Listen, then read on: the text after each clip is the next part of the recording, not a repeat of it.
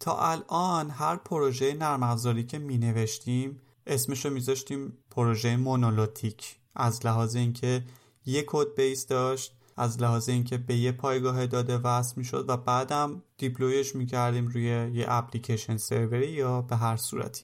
اما احتمالا توی سالهای اخیر اسم معماری microservice ها زیاد به گوشتون خورده. این معماری جدید برای توسعه نرم افزارهای سازمانی بزرگ استفاده میشه و شرکت های بزرگی مثل آمازون، نتفلیکس، گوگل زودتر از همه به این سمت رفتن و سرویس هاشون رو با این روش بازسازی کردن. اما این معماری که جزئیات خیلی زیادی هم داره یکی دفعه از سر خاک در نیومده. مثل پازلیه که هر قطعه از اون از مباحث قدیمی تر تثبیت شده تر قرض گرفته شده Driven Design Continuous Delivery On-Demand Virtualization Infrastructure Automation Small Autonomous Teams System at Scale SOA این دنیاییه که ماکرو سرویس از توی اون به دنیا اومده کمی هم قلمبه سلمبه به نظر می‌رسه ولی اگه شروع کنید به مطالعهش می‌بینید که مفاهیم ساده ای ولی پیاده سازیشون نیاز به تمرین و تجربه و درک داره. مسئله اینه که این تکنولوژی جدیده و شاید قبلش ما فرصتی نداشتیم که بفهمیم اصلا مشکل چی بوده که همچین راهکاری ابداع کردن و اینکه آیا نیاز همه جا از این معماری استفاده کنیم. اگه این بحث براتون جذابه تا پایان این اپیزود با من همراه باشید.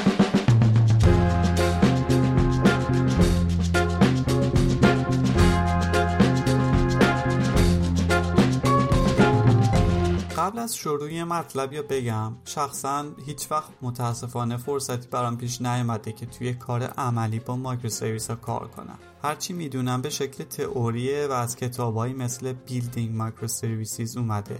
و یا جسته گریخته از مقاله مختلفی استفاده کردن.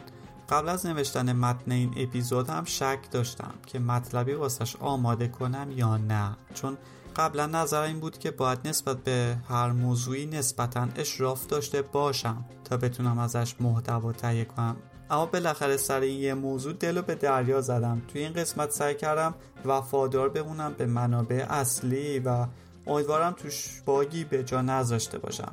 خوبه که هممون یه دید کلی نسبت به microservice ها داشته باشیم. با توجه به اینکه الانم خیلی توی بورسه وقتی سرچ می‌کنید توی شغل های مختلف احتمالا جدیدا خیلی زیادتر می‌بینیم.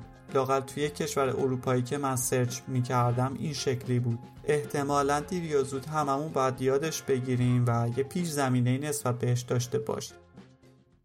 اما یک microservice به یک سرویس یا یک برنامه میگن که مستقل و قابل انتشاره و حول یک business domain طراحی شده. هر سرویس پیاده سازیشو درون خودش مخفی و encapsulate می‌کنه و قابلیت های اصلیش از طریق شبکه در اختیار بقیه سرویس ها قرار میده. مجموعه از این microservice ها یه سیستم واحد با یک هدف خاص را تشکیل میده. تا الان ما وقتی یه سیستمی رو طراحی می‌کردیم تمام کدامون رو میریختیم داخل یک code base و همه رو معمولا روی یه application server یا یک cluster ی از اون بالا می آوردیم و کل برنامه به یه پایگاه داده رابطه ای یا احتمالا NoSQL وصل می شد ولی چیزی که جالبه توی معماری microservice ها هر سرویسی برای خودش پروسه و database منحصر به فردی داره.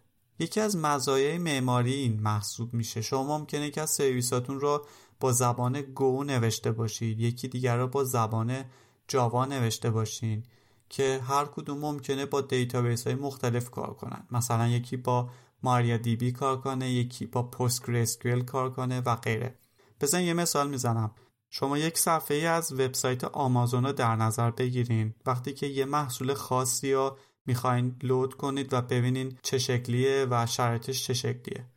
توی اون صفحه یه بخش های مختلفی داره. مثلا یه بخش عکس ها یا ویدیوهای اون در واقع محصوله یه بخشی راجبه اطلاعات اون محصول description ش یه قسمتی اینه که چقدر توی انبار موجودی هست و چه فروشنده های اونو دارن. یه بخشش راجبه ریویو ها و کامنت هاست یه بخش دیگهش راجبه ساجستشنایی که خود آمازون میده بهتون راجع به اینکه چه محصول دیگه ای ممکنه شما دوست داشته باشین.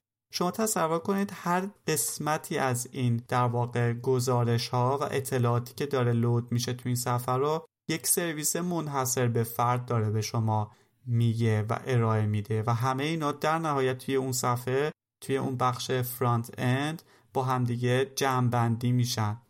این شکلی microservice ها. هر بخشی از اون صفحه توسط یک microservice کوچیک خیلی جمع و جور داره مهیا میشه و براتون به نمایش در میاد. حالا بین خود همین microservice ها هم ممکنه ارتباطاتی نیاز باشه دیگه. ممکنه بعضیشون با هم دیگه یک سری وابستگی ها داشته باشن. یه microservice ممکنه اون یکی رو call کنه اون یکی ممکنه اون یکی رو call کنه. حالا بحث سر اینه که شما هر کدوم از این microservice ها رو می‌تونید با یه زبان با یه database منحصر به فرد توی پروسه مجزایی deploy کنید. این سرویس ها پس ممکنه بخوان یه سری از functionality های همدیگر رو صدا بزنن. خب اینم کاری نداره. می‌تونن این از طریق REST API ها انجام بدن. هر microservice رو میشه حتی virtualize یا containerize کرد. مثلا هر کدوم به عنوان یک image ی از Docker تعریف کرد و بعد با یه پلتفرمی مثل Kubernetes اونا رو scale و مدیریت کرد. توی این مسیر continuous delivery خیلی به کار میاد. اگه بخواین هر بار یه نسخه آماده کنین و تحویل operation بدید تا اون بخش رو بروز کنه خیلی وقتتون گرفته میشه. تصور کنید که ماکرو سرویساتون هم تعدادشون بره بالا. باید طوری کار کنید که با هر کامیت روی اون برنچ اصلی کداتون اتوماتیک همه چی تست و دیپلوی بشه. هر ماکرو سرویس پس باید کوچیک باشه. به اندازه که با یه تیم سه چهار نفره بشه نوشت و نگهداریش کرد. به قول آمازون تیم های دو پیتزاه یعنی با دو تا پیتزا بشه اونا رو سیر کرد. هر مایکرو سرویس باید متمرکز بشه روی یه کار کوچیک و خاص و همون کار کوچیک رو به نحو احسن انجام بده.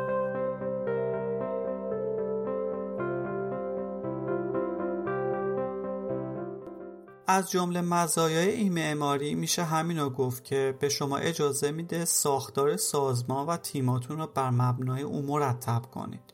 تیمها اگه از هم مجزا بشن سر کد بیس به کانفلیکت کمتری می‌خورن قاعدتا. اینکه کی مسئول این بخش از کده کی باید این باگ رو تصحیح کنه این تقصیر من نبوده تقصیر فلانی بوده. مخصوصا اگه تیما به شکل ریموت و از نقاط مختلف جغرافیایی دارن کار می‌کنن و دیولوب می‌کنن مدیریت اونا خیلی بهتر انجام خواهد شد. البته یه تیم می‌تونه مسئولیت چند تا سرویس رو هم بر عهده بگیره توی این مدل. به این شکل ارتباط بین تیم ها محدود میشه به API هایی که با همدیگه رد و بدل می‌کنن. این روش کار مخصوصا برای سازمانهایی که سریع در حال رشد و تغییر هستن خیلی مناسبه. پروژه اصلی رو میشکنیم به تیمای کوچیکتر هر بخش رو حتی میشه برون سپاری کرد. نیاز به تیم چیدنهای بزرگ و پر ریسک هم نیست.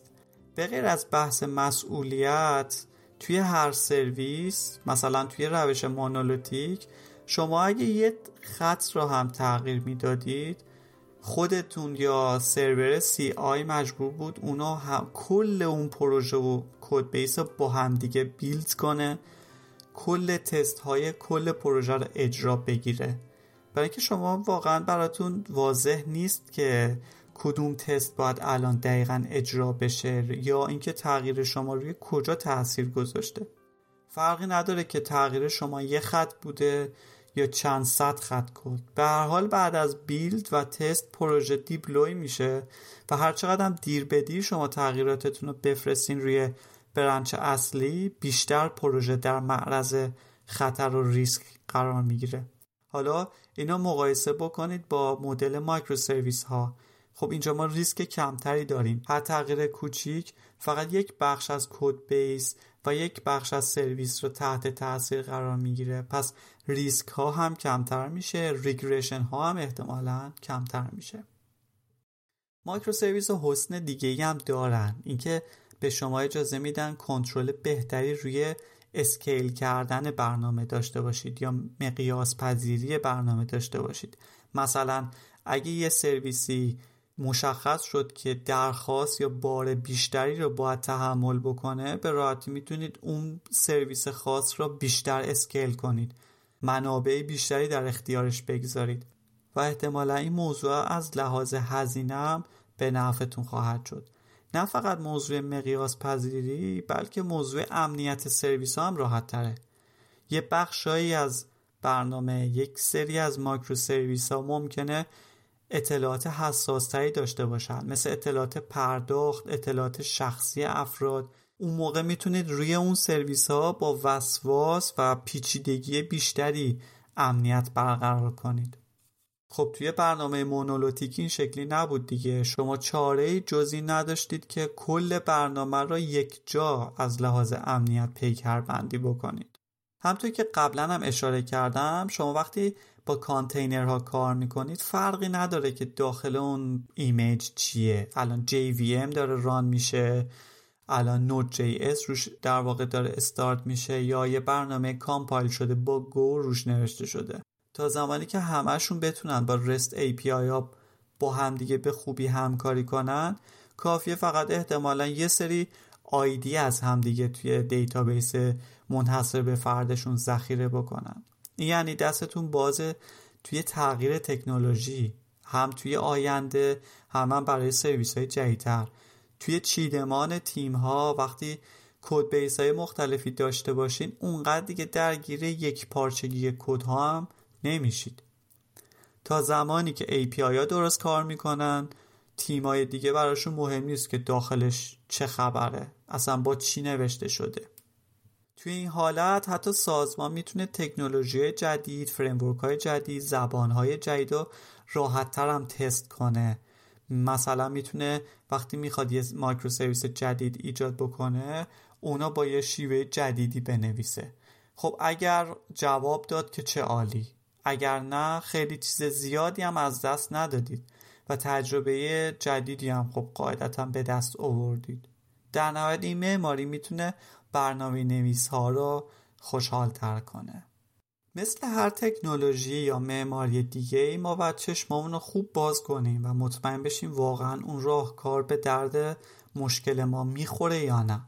هنوز خیلی از برنامه با همون شیوه مونولوتیک موفقن و قرار نیست مخصوصا توی پروژه سازمانی یه چیزی که صرفا به خاطر اینکه جدیده صرفا به خاطر اینکه خیلی باحاله انتخاب کنیم و بریم سمتش.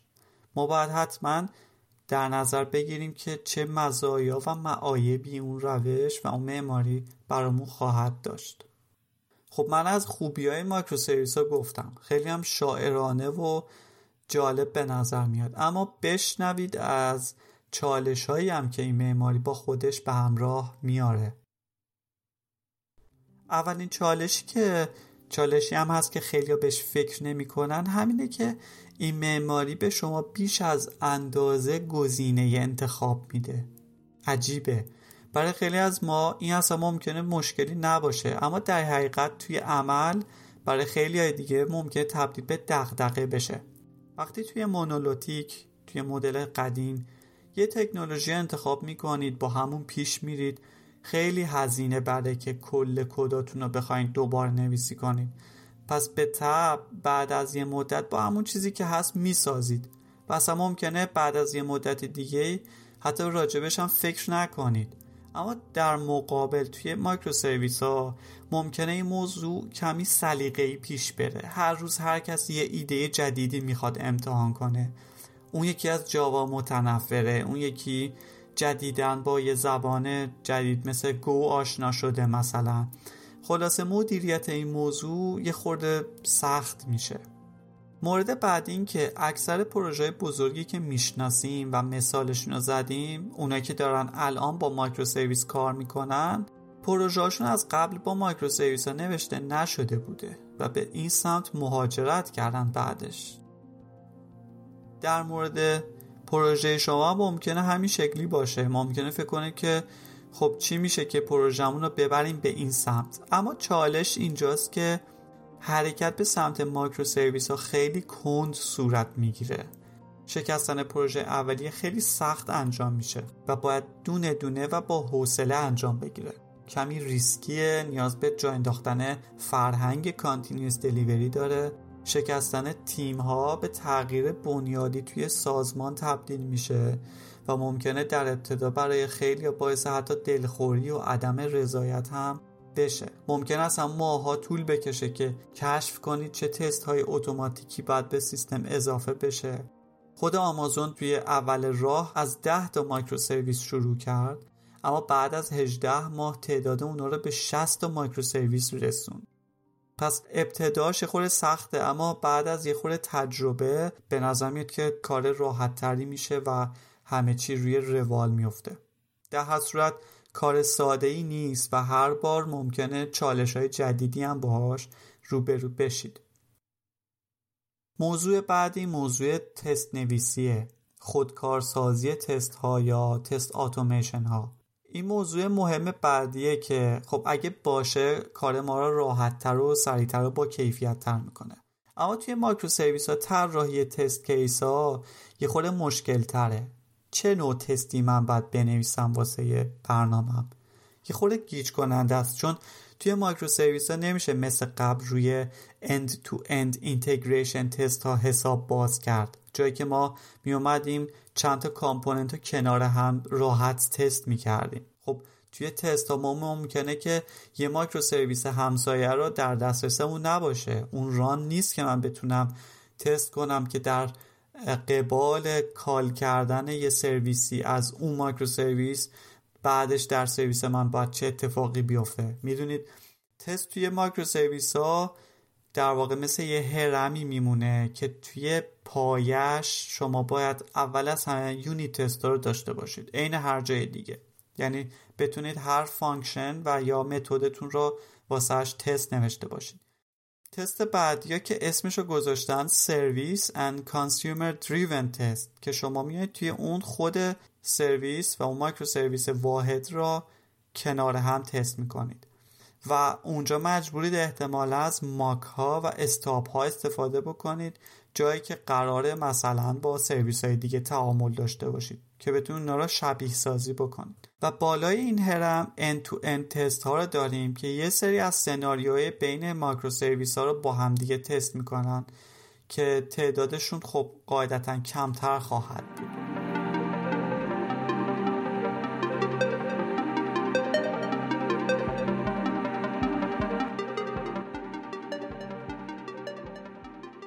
مانیتورینگ مایکرو سرویس ها هم موضوع چالش برانگیزیه. توی مانالوتیک ها اگه کاربر تلفنم برمی داشت زنگ می‌زد بهتون و با قرولند می‌گفت که سیستم پایینه یا خطا میده شما چند جای محدوده برای گشتن بیشتر نداشتید. مثلا لاگا را راحت می‌دیدین میخوندید یا اینکه می‌دیدید کدوم پروسه داره بیشترین مموری یا سی پیو را داره استفاده می‌کنه. اون چیزی که خیلی مشکوکه رو پیدا می‌کردین و احتمالا از روی همونجا تحقیقتون رو ادامه می‌دادید. پیدا کردن اون منبع مشکل راحت تر بود. اما فرض بکنید یه درخواستی از front end به یک microservice میره. اون برای انجام اون عملیات به یک microservice دیگه وصل میشه و API ش رو صدا می‌زنه و ممکنه اون هم یکی دیگه از microservice ها رو صدا بزنه. ممکنه درخواست ها یه جای این وسط قفل شده باشه یا lock شده باشه و یا ممکنه شما یه cascading failure اینجا داشته باشید. اینجاست که فهمیدن منبع خطا واقعا فهمیدنش سخت میشه. اینجا باید دیگه برید سراغ یه سری روش های جدید یا ابزارهای جدید. دیگه نمیشه مثل قبل مثلا با همون ترد پول ها برای مدیریت درخواست استفاده کرد. به جاش میرن سراغ ابزارهایی مثل سیرکویت بریکر ها یا قطع کننده های مدار که جلوگیری می‌کنه از ارسال درخواست ها به سرویس های معیوب. یا روش های دیگه مثل بالک هدز ها مثل درست کردن timeout ها و و چیزهای دیگه. یا برای log کردن خطاها میان همه log های microservice ها رو با همدیگه aggregate یا جمع می‌کنن توی سرویس منحصر به فرد دیگه ای که مخصوص نگهداری log هاست که بتونن اونا راحتتر رهگیری بکنن. یا مثلا برای هر درخواستی که از یه microservice میره به microservice های دیگه یک ID خاصی اختصاص میدن و اونا میفرستن واسه microservice های دیگه که اونا هنگام log کردن کنار log هاشون چاپ بکنن که بعدا بتونن توی فیلتر کردن و خوندن log ها اونا رو راحتتر پیدا بکنن. رفتن به سمت microservice ها برای operation ها هم مشکلاتی به همراه داره. زیر ساخت شما باید برای سیستم های عرضه شده این بار مهیا باشه. شما باید به چیزهای بیشتری بپردازید و ازشون اطلاعات داشته باشید. توی این سیستم ها مثلا قراره که تراکنش ها چه مرزی داشته باشه؟ اگه من یه سفارشی توی سایت انجام بدم یه قلمی به سبد خریدم اضافه بکنم پرداختم انجام بدم ولی مایکرو سرویس بعدی که قرار فاکتور صادر بکنه نتونه یا یه مشکلی واسش پیش بیاد. اینجا باید تراکنش من تکمیل شده باشه یا خیر یا چجوری باید رول بک بشن؟ خب این چیزایی که توی معماری مونولوتیک ما پیاده سازیشو انجام دادیم و راحته و دغدغه‌ای هم واسمون نداشته. یا مثال بعدی یه ورک فلو رو در نظر بگیرید که شامل ثبت نام توی مرحله بعدش ممکنه تاییدیه مدیر را نیاز داشته باشه. در این حین یه ایمیلی ارسال میشه واسه خود شخص و تاییدیه ایمیل هم باید با زدن دکمه توی اون ایمیل انجام بشه. اگه فرض بکنیم هر کدوم از این مرحله ها رو هر کدوم از این step ها رو task ها رو یکی از این microservice ها پیاده کرده باشه ما توی workflow میگیم آقا تمامی این مراحل باید انجام شده باشه تا بتونیم بریم سراغ مرحله بعد. توی micro service ها حالا باید چطوری طراحی بکنیم این رو؟ چطوری باید به هر micro service ی بگیم که این ارتباط رو کنار ارتباط های دیگه در نظر بگیر؟ خب اینا همه چالشه که باید هنگام طراحی بهشون فکر کرد. نکته دیگه اینه که وقتی تعداد این micro service ها زیاد میشه ما باید چطوری اونا رو document شون بکنیم؟ چطوری باید register شون بکنیم؟ چطوری باید برنامه نویس های جدید یا قدیم اونا رو بخونن و بفهمن که هر مایکرو سرویسی مخصوص چیه و هر کدوم چه کاری می‌کنه؟ هم از لحاظ فنی هم از لحاظ دانشی. خب اینها چالش های مختلفیه. اگه توی API یه تیم دیگه یه خطایی دید و اون شخص مورد نظر است توی تیم اصلی نبود که اونو تصحیح بکنه در دسترس نبود تعطیلات بود یا اینکه فعلا فرصتش رو نداشتن چطوری باید ازش بخواین که سریع اونو تصحیح بکنه؟ خب راهکاره مختلفی برای این چالش ها معرفی شده. مثلا میگن که خیلی از سرویس ها رو اصلا نباید شکوند. خیلی از سرویس ها رو باید بذارید همون شکلی درشت دانه بمونه. یا باید API های قطعی و ورژن بندی شده داشته باشید. اگه هر تغییر اساسی خواستین تو version ی بدین اینجا باید کد قبلی رو کپی بکنید بعد با یه version جدید اونا رو ارائه بدید.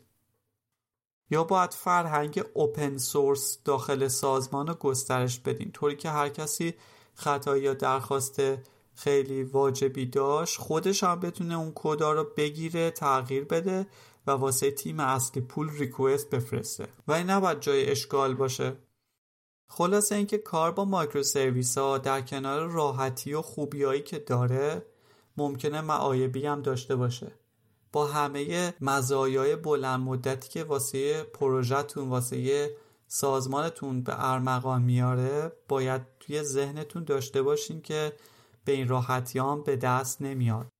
باید اینا حتما بدونید که سازمانتون اگر قراره به این سمت حرکت کنه قرار نیست فقط شبیه به یه فریمورک عوض کردن عمل کنه. باید از لحاظ زیر ساختی هم خیلی چیزا رو تغییر بده. باید به شیوه های جدیدی از کار و سازماندهی برسه و بعد خودش رو کاملا با چالش های جدید روبرو بکنه.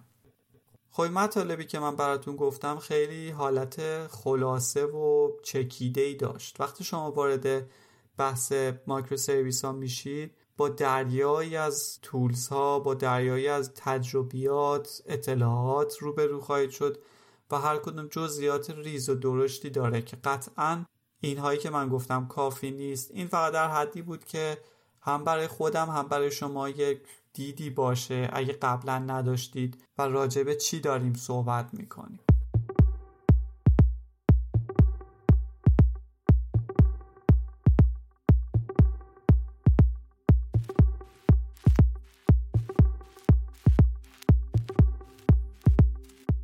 من رامین هستم. این پادکست کامپایل این پادکست رو می‌تونید توی پادگیرهای مختلف جستجو کنید و گوش بدید.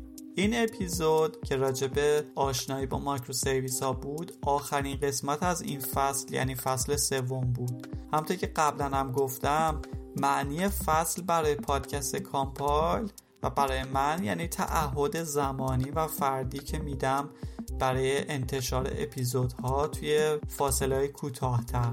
پس من میرم تا یه مدتی دوباره تجربیات جدیدی کسب کنم. میرم یه کمی روی بانک اطلاعاتیم کار بکنم و امیدوارم هرچه زودتر بتونم برگردم.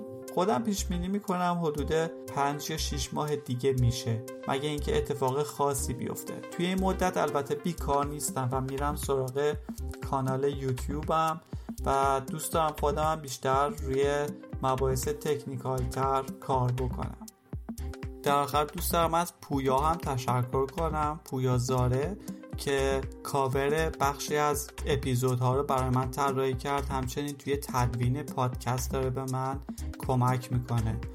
و همچنین در آخر از شما تشکر می‌کنم که تا اینجا همراه من بودید. یادتون نره که هم پادکست و هم کانال منو به دوستاتون معرفی بکنید. فعلا تا بعد.